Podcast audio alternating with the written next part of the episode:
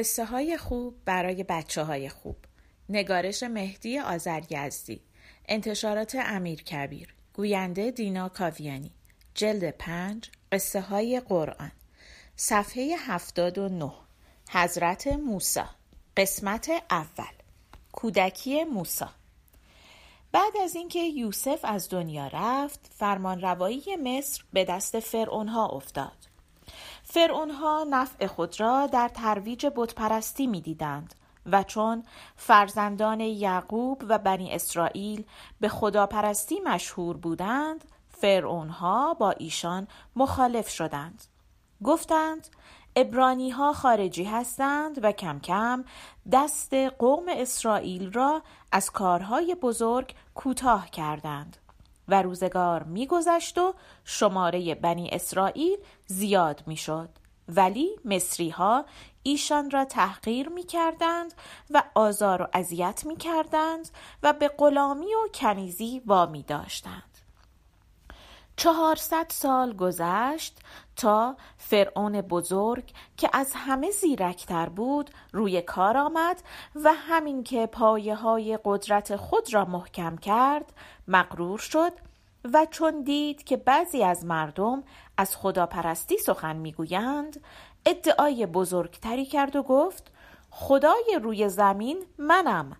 منم که سالار و سرور همه مردم هستم و حکم حکم من است و دیگر هیچ خبری نیست یک مشت مردم چاپلوس هم دور او را گرفته بودند و برای اینکه خود را عزیز کنند و از دستگاه فرعون و زور و قدرت او سهمی بگیرند حرف او را قبول کردند و در این روزگار بود که بر بنی اسرائیل بی اندازه ظلم می‌شد.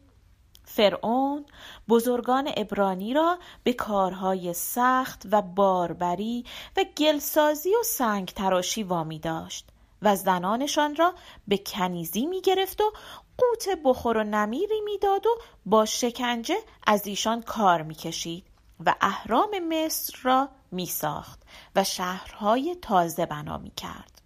مردم می سوختند و می ساختند و جان می کندند و می مردند و در نظر فرعون و اطرافیانش چیزی که از همه بیارزشتر بود آدم بود.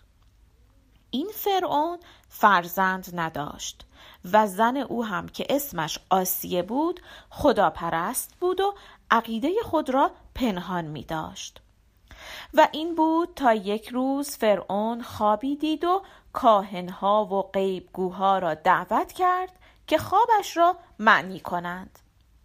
فرعون در خواب دیده بود که آتشی پیدا شد و خانه قبطی ها یعنی مصری ها را سوزانید ولی خانه های ابرانی ها سالم ماند. غیبگوها گفتند معنی این خواب این است که امسال از میان بنی اسرائیل پسری به دنیا می آید که مانند آتشی به جان بتپرست ها می افتد و مردم را به یک خدای تازه دعوت می کند و بردگان را آزاد می کند و دستگاه فرعونی را سرنگون می کند فرعون گفت اگر من فرعونم می‌دانم که چه باید کرد.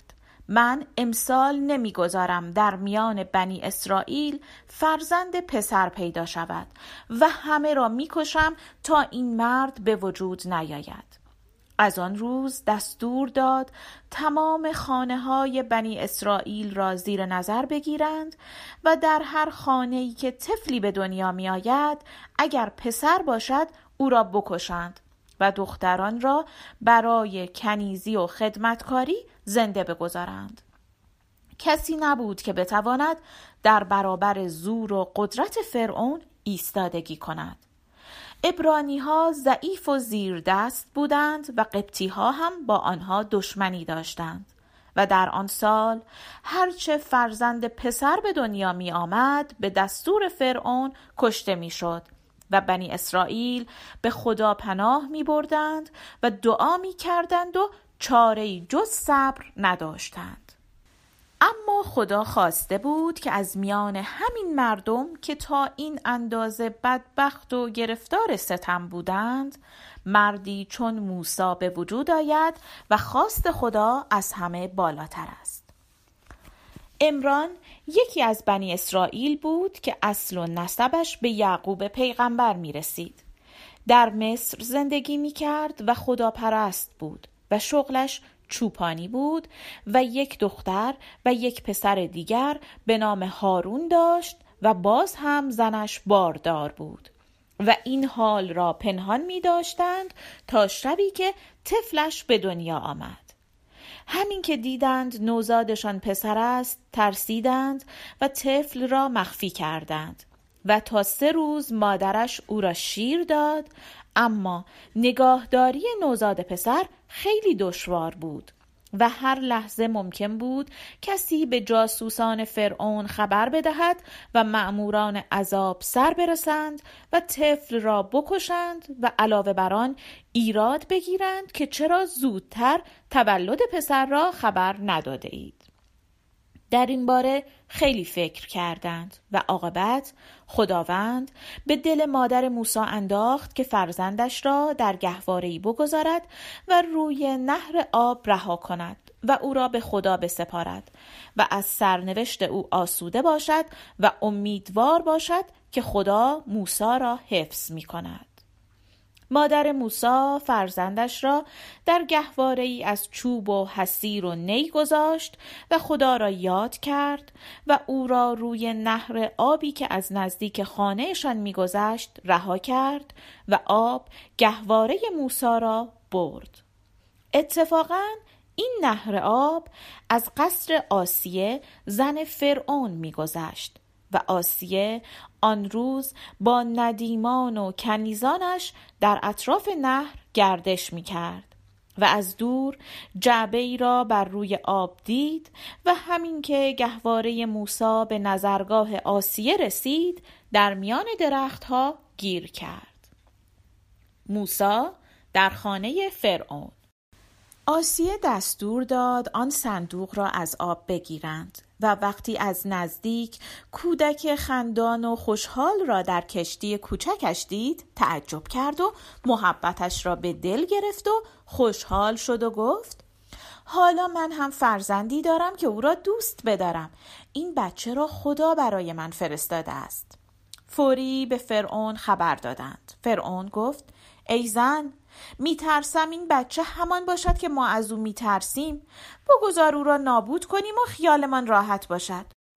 آسیه گفت نه ترس حیف نیست که همه مردم بچه داشته باشند و تو با همه شوکت و قدرت فرزند نداشته باشی؟ حالا که آب این هدیه را آورده است او را به فرزندی برمیداریم و نور چشم من و تو خواهد بود و او را مطابق میل خودمان تربیت می کنیم و به دردمان می خورد.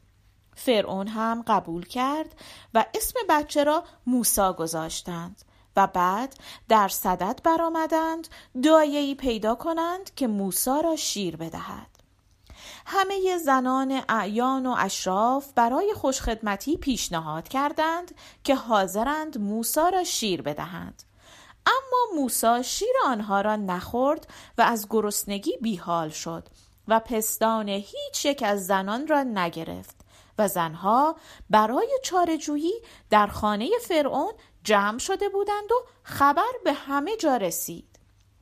آسیه گفت این که نمی شود بروید جستجو کنید یک دایه پیدا کنید. از هر کس و هر جا که باشد مانعی ندارد.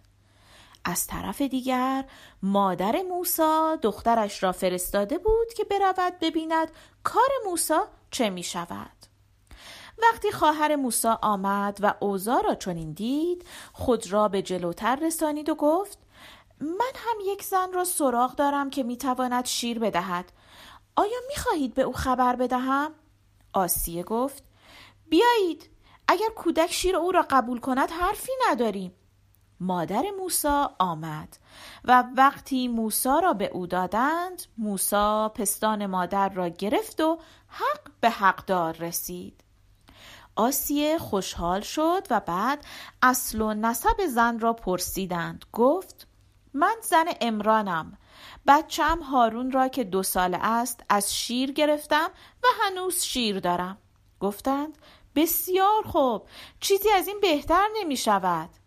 اما وقتی آسیه خوشحالی خود را از پیدا کردن دایه به فرعون گفت فرعون پرسید این زن از چه طایفه است؟ گفتند از ابرانیان است ولی زن خوب و مهربانی است. شوهرش امران است و همه مردم می‌گویند آدمهای خوبی هستند. فرعون به آسیه گفت ای زن ممکن است این طفل از بنی اسرائیل باشد و دایه هم از همین طایفه. آن وقت تو می‌گویی ما بیاییم بچه اسرائیل را بزرگ کنیم. میترسم آخرش کاری دستمان بدهد. آسیه گفت عجب حرفی می‌زنی. ما این کودک را در دامن خود بزرگ می‌کنیم. چگونه ممکن است برخلاف میل ما رفتار کند؟ فرعون گفت نمی‌دانم. دلم می‌خواهد بچه داشته باشم اما چشمم از این بچه آب نمی‌خورد. آسیه گفت نه ترس حالا کو تا این بچه بزرگ شود. تازه پسر خودمان است. او چیزی بلد نیست جز آنچه خودمان یادش بدهیم. فرعون گفت باشد تا ببینیم. این بود و موسا در دامان مادرش پرورش میافت و در خانه فرعون بزرگ می‌شد. و آنچه را مادر موسا می‌دانست در خانه فرعون هیچ کس نمی‌دانست. فرعون هم از موسا خوشش میآمد.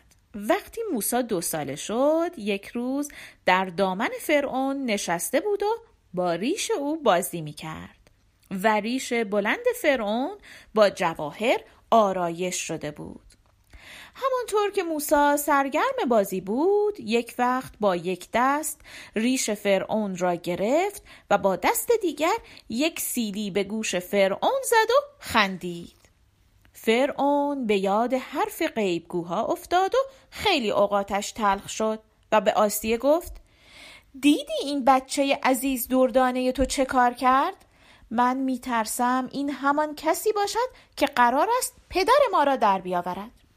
آسیه جواب داد. عجب فکرهایی می‌کنی. بچه بچه است و دارد بازی می‌کند. چه می‌داند که چه کار می‌کند؟ فرعون گفت با وجود این این بچه از آن بچه ها نیست. فرعون و زنش در این حرف ها بودند که موسی به گوشه مجلس رفت و در آنجا یک ظرف خرما و یک منقل آتش بود. موسا یک گل آتش برداشت و به دهان خود گذاشت و دهانش سوخت و گریه را سر داد. آسیه وقتی این را دید به فرعون گفت می‌بینی بچه است. اگر می‌دانست چه می‌کند عوض آتش خرما به دهان میگذاشت. و با این واقعه دل فرعون قرار گرفت و می‌گویند بر اثر این سوختگی بود که موسا بعضی از حروف را خوب ادا نمی کرد و بعدها هم از خدا خواست که هارون را یار و یاور او کند چون هارون بهتر سخن می‌گوید. موسا بزرگتر می‌شد و روز به روز آثار عقل و فهم او بیشتر ظاهر می‌شد و در خانواده فرعون و در نزد همه اطرافیان عزیز و محترم بود اما همیشه سعی می کرد وجودش در دستگاه فرعون برای بنی اسرائیل مفید باشد و همیشه با بردگان مهربانی می کرد و به آنها وعده نجات می داد.